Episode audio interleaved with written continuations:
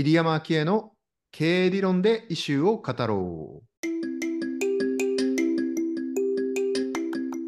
う。この番組では、早稲田大学ビジネススクールの入山章栄先生がビジネスや社会のイシューを読み解き、思考の軸を鍛えていきます。はい、というわけで今回も始まりました。時生さん、新田さん、永山さん、よろしくお願いします。はい、よろしくお願いいたします。先生、今日ね、新田さんがちょっとネタを持ってきましたということで、はい、これね、私も興味深い。ぜひちょっと聞いてみたいなと思うんですけど、はい、いいですか？何について？なんか自分も納得した Z 世代調査があったので、ちょっとご共有したいなと思いまして、はい、レッコっていう会社がやってるリリースで、大学生の食べログを使用している人がわずか 13% で、ほとんどの大学生がインスタグラムを使って 63.5% がインスタグラムを使って飲食店探しをしているっていうリリースがあったんですけど、これ私すごい納得してしまったんですよね。つまり荒畑さんもそうだってこと？そうですね。食べログ使ってる子全然いないなとも思うし、なんか本当にだから全く使わないわけじゃなくて、例えば本当行きたい店が確実に決まってたらちょっと検索かけてみようとかはあったりするんですけど、入り口としてはやっぱインスタグラムが一番多くて、なんか行きたくなりやすいのもやっぱインスタグラムの方が多いし、あとその場所に例えば友達とどうしよう、清澄白河に遊びに来ましたって時に、もう清澄白河ってご飯屋清澄白河グルメみたいな感じでハッシュタグがあるんで、もうまず最初にインスタで検索かけるみたいな。ちょっと前に若い、まさに新田さんの世代とか、もうちょっと上の方もそうだと思うんですけど、 Amazon で物を検索するよりも Twitter で検索する流れがあったと思うんですけど、多分それのなんか場所版っていうか食べ物版っていうか、多分ツイッターだとそういう食べ物情報なんかどっちかというとインスタの方が写真みんなアップするから、グルナビとか食べログよりもインスタっていう、そういう感じなんですね、きっと。あ、まさしくそんな感じだと思います。ちなみにちょっと僕すごい興味があって、多分時生さんも永山さんも我々ほら、ぶっちゃけ食べログ世代じゃないですか。がっつりお世話になってますよ、ね、星の数見てね3.1 ぐらいとか2だとどうしようみたいなねそうで 3.5 だとコロッと騙されていくみたいな感じじゃないですか。ちなみに永山さんって食べログとか使います？昔は使ってましたけど、最近はもう検索して店に行ったりすること自体があんまりないですね。出た徒歩圏内ですよ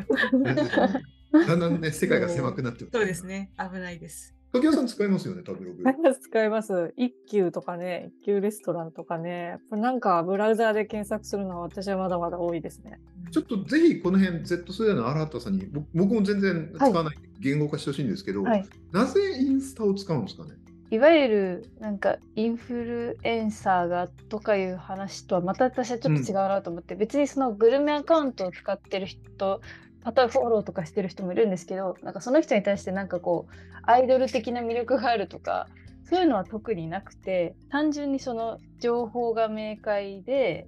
写真が分かりやすかったり、あとやっぱり自分と同じ世代の視点だから、こう値段のこととか書いてあったりとか。そっか、情報もごめんね、今すごいよく分かったのが、僕今その情報明快って言われて、いや食べログの方が明快じゃんって勝手に思っちゃったんですよ。だけどそれは情報量としてはお店がどこにあるとか、いっぱい星がなんか100人の人が採点してるとかあるけど、それは荒畑さんにとって情報ではなくて、荒畑さんの情報の明快で自分と同じ世代で同じ感覚を持ってそうな人がいいかどうかが明快だっていう意味なの？そうですね。なんかいろんな世代の意見とかが聞きたいっていうよりも、なんか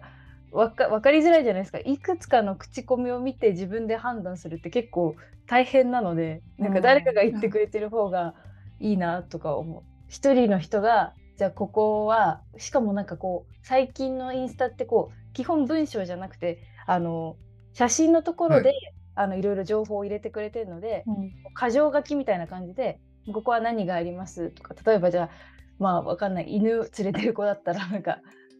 犬入れますとか、なんかそういう情報がバンって書いてたりして、そういうので結構惹かれやすい。面白いな。だからいや確かに、だから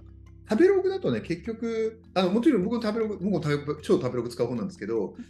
3.6 がついてても、これを自分と同世代の人が 3.6 って言ってるのか、僕より若い人が言ってるのか、うん、下手したら60代70代のね、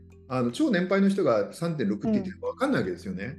うんうんうんうん、だけど自分と同じ世代の例えば代表してるような人だったら、あるいはだったら、そうか、だからむしろその方が明快だってことね。あ、そうですね、はい。いや、私ちょっといい質問して、インスタでさ、はい、写真いっぱいあるでしょ、私的にと思っていったらさ、なんか写真が映えてただけでさ、実際全然がっかりっていうケースは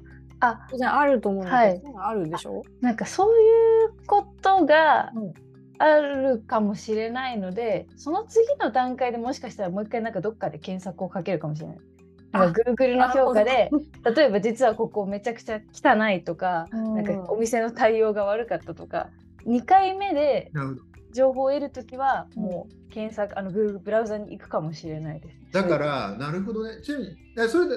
Google なんですか、食べログよりは。食べログまで行かなくても Google マップのあれとかでいいかなって思っちゃいますね。なるほどね。いや、だから分かった。いや、めっちゃ面白いね。だから我々は情報から入るじゃないですか。まんべんなく情報を取って、で、総合判断するわけですけど、多分、新田さんと相手の世代は、まず自分と感覚が近いところと、に対する好き嫌いみたいな、私が好きな人がやってるから、同じ世代だから、きっといいに決まってるっていうのから入って、で、最後、そのなんかバックグラウンドチェックみたいなやつは、一応、Google でやるっていう。なるほどね。正しいよね。それしい、うん、なんか情報処理が楽かなって思います、その方が。情報処理感覚どうですか、時田さん。なるほどと思ったんですけど、スクリーニングに使ってるってことですね。あ、そうですよね、うん、その視点はなかった。これでも今はいいけどさ、インスタがなんか、じゃあおじさんおばさんが退去してやってきて、いろんなユーザー層がこう入り乱れるような感じになったら、やっぱりもう若者は離れていくの。 Z 世代はもうやだってなって別の SNS を求めるんだろうか。でも基本的にアルゴリズムで同じ人、同じような投稿が来るので、それはないのかもな。だから多分時田さんと僕の投稿がハトさんに見られることはないわけですね。単純な話はそういうことだ。それ違うことはないんだ。へえ、そっか。そういう使い方したことまるで考えたことなかったですね。だからいや、なんかわかんない、すごい面白いなと思って、感性と情報でいくと、今のサイト、グルナンビもそうだけど、食べログもそうだけど、両方入ってるっていうか、情報面じゃないですか、うん、で感性は写真でみたいな感じだけど、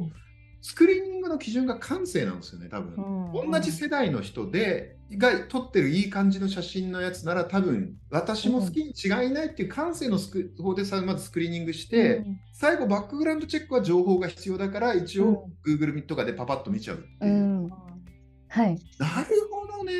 うん、めっちゃ勉強になるな、ね、その感性の違いをチェックするのに、やっぱ写真ってすごく有用な情報じゃないですか、うん、テキストで読んで頭の中でその想像を組み立てていくよりも、写真1枚でいろいろなものを物語りますよね、うん、だからなんだ、インスタがそんなに受けてるのは。テレビドラマとか映画とか、ああいうのもこう、なんですかね、行こうってなるときって、それはもうインスタかツイッターでやっぱり同世代の人とかがいいよみたいな、感性か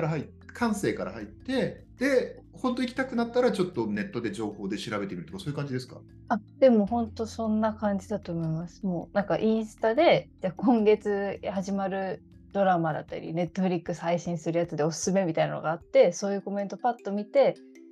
じゃあ面白いのかもしれないと思って判断するみたいな。だから同じ情報を、例えばネットフリックス公式が同じような情報を出してても、今週こういうドラマ始まりますっていう、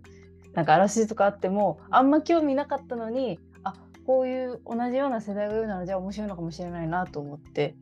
なんか気になるっていうのはすごいよくあることです。ちなみに、なんか思い出す範囲で最近そういうので気になって見ようと思ったドラマとか映画とか本とか漫画とか何かありますか？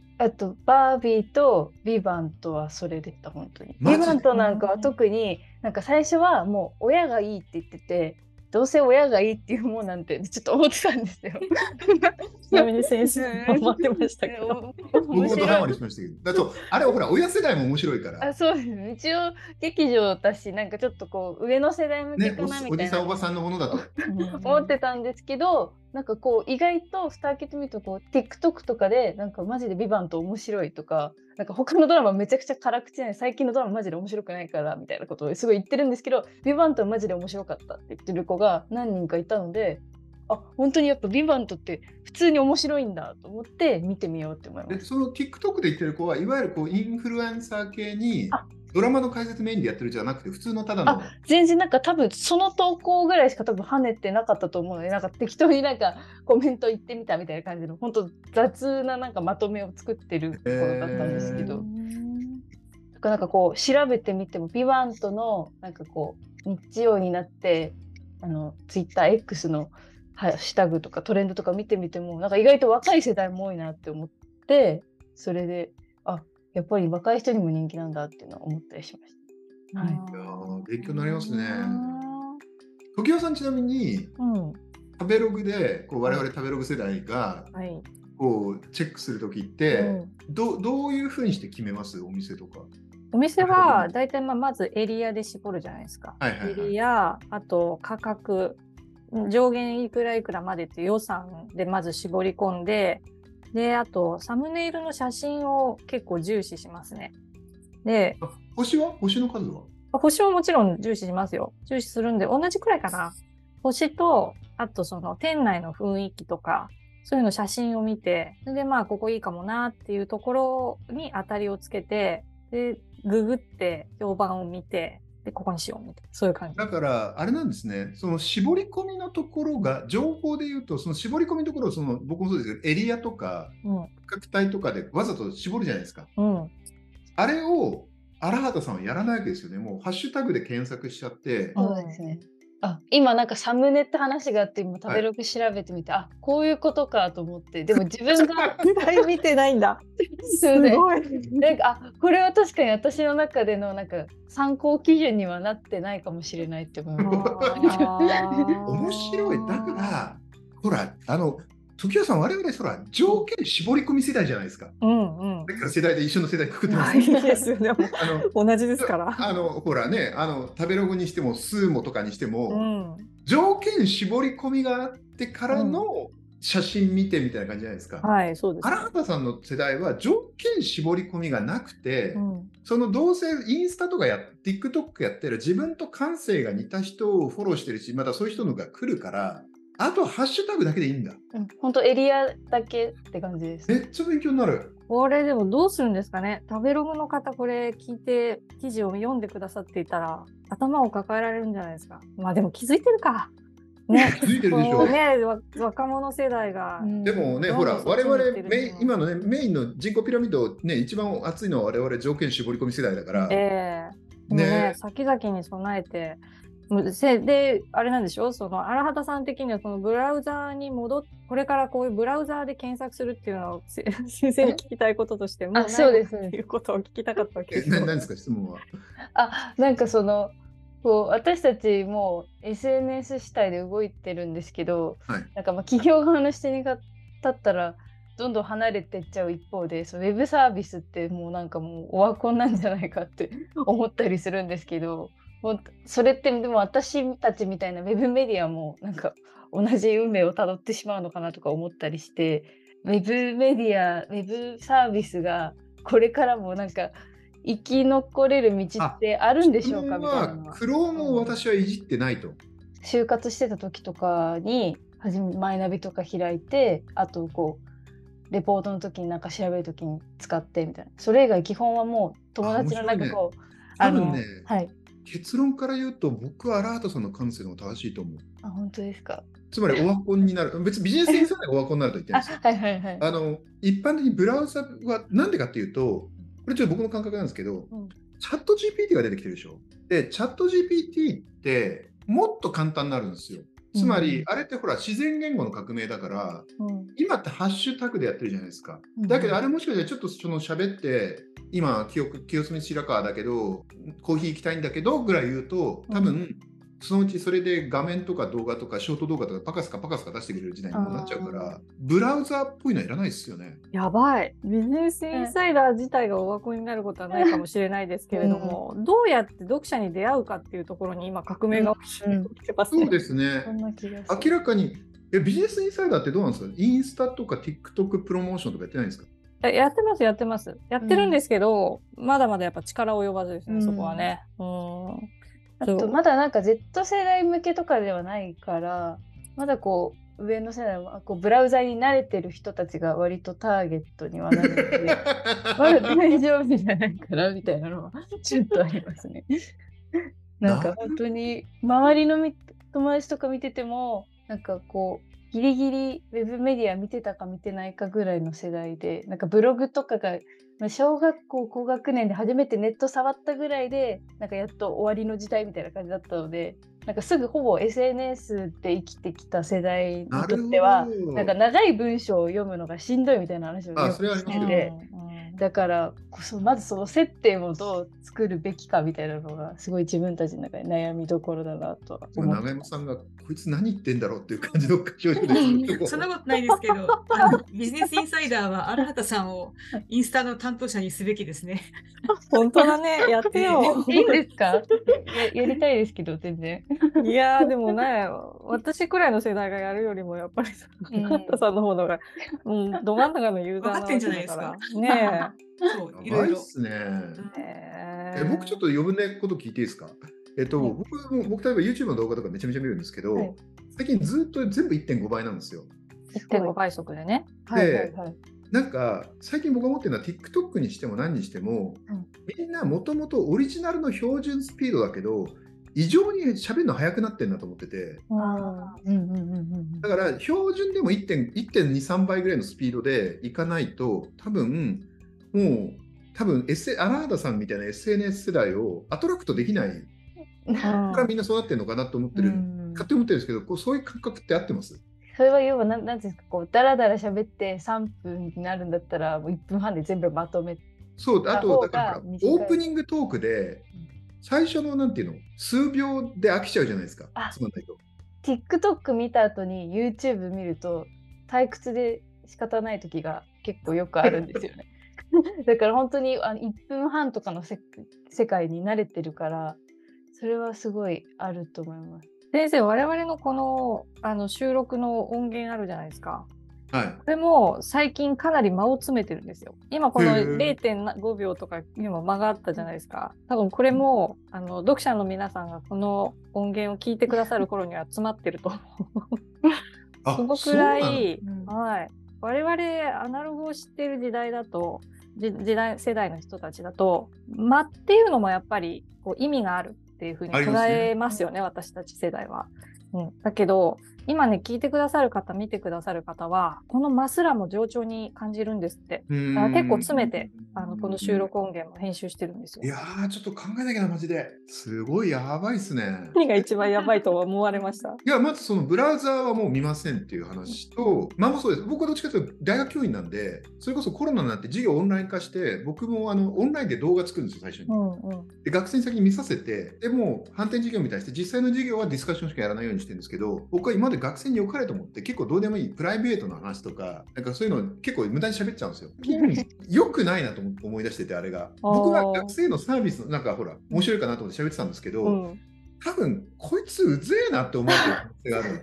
そんなことないですよそんなことはない。なんでいやもうだから入ってもういきなり切り出す、はい今日の授業のポイントはみたいな風にしないと見なくなるんじゃないかっていうのを実は本当に最近思ってて、実際僕は YouTube 見ててやっぱりイントロの20秒のトーク長いともう嫌になっちゃうから。そうですよね、ユーザー視点でYouTube 動画と見てるとやっぱりそうですよね。荒畑さんに限らずイントロダクションでつかまれないとこの先見ようっていうふうに思わないですもんね。そうね、だから大学のこととか考えるのでも今のでも本当だからみんなブラウザー使わないから、この中でどうやっていろんなことをマーケティングしていくんだろうっていうのは考えないといけないですよね。本当絞り込みいらないってすごいよね。もう絞り込んでるからっていう、しかも感性で絞り込んでるから、キーワードは感性ですね。感性が合うかどうかはアルゴリズムでフィルターされているから。だけど問題はそれをやってるのが多分今の20代ぐらいまでじゃないですか。30代以上というかね、僕と常盤さんの世代はまだ絞り込み世代なので。1個でもちょっと荒畑さんに最後に質問したいんだけど、そうするとさ、自分たちの自分が心地よいと思う、これを共有できる人の情報とかはすごくこう入っていきやすいんだけど、もしかしたらこの私くらいのもっと上の世代の人たちが言っていることもいいかもしれないと思う機会がどんどんなくなっていくんじゃないのかなと思うんです。ここはなんか対策取ってんの？ Z 世代は。でもなんか私はなんかその仕事柄というか、こうメディア業界にいる限りはそれは本当に気をつけなきゃいけないなと思うことはめちゃくちゃあって、なので世代問わず気になって面白いこと言ってるなって思ったらもうさっさとフォローするとかして、なんかいろんな世代がなんか自分のフォロワータイムラインにいるようには気をつけたりしてるのと、あと結構雑誌メディアとかももう終わりとか言いますけど、結構私は楽天マガジンも登録してるので、一緒普通にこうファッション誌以外とかでもなんか一応なんかビジネス誌もちょっと見てみるとか、そういうのはちょっと一応雑誌メディアやっぱりこう王道にすごいなって思うことが多いので、僕も楽天マガジン最近すげえ見てて、あれいいですよね、自分の知らない世界が見れて。めっちゃ面白い。なんか航空業界のなんか雑誌とか全然興味ないのとかも入れて面白くて読んじゃったりするんで。わかります。僕もあれでスチュワーデスマガジンとかあるじゃないですか。見ちゃいます。あとね、ありますよね、なんか謎のトラックの雑誌とか、あと家庭画報とか、家庭画報見てますか？下手すると書店に行ってもね、なかなか陳列されていないようなニッチなものまで見られますもんね、ああいうのね。見られますね。なるほど。先生、学びになりましたね。学びになりましたね。今回は我々の知らない世界が広がってますよ。でもほら、ビジネスインサイダーね、ついに若者向けのメディアですから、次はここへの対応が必要になってくるんで。驚いたとか言ってる場合じゃないや。我々もっともっと間を詰めてしゃべんなきゃいけない。本当ですね。漫然とイントロダクションやってる場合じゃないや。はい、もう反省しきり。そうですよ。もうなんか会の回し方も変わってくるかもしれないですね。私も聞き役として、荒畑さんいろいろ教えてね。あとダメ出ししてね、ちゃんと裏で。岩さんのあれは無駄だったと思います。いやいや、無駄も大事だと思うんで、私も。優しいね。はい。これを聞きの皆さん、何世代でしょうか。今回の荒畑さんのどう感じられましたでしょうか。この世代の違いでいろいろギャップがあるねという話でした。先々私は憂えてしまいますがはい、また、次回にしたいと思います。ありがとうございます。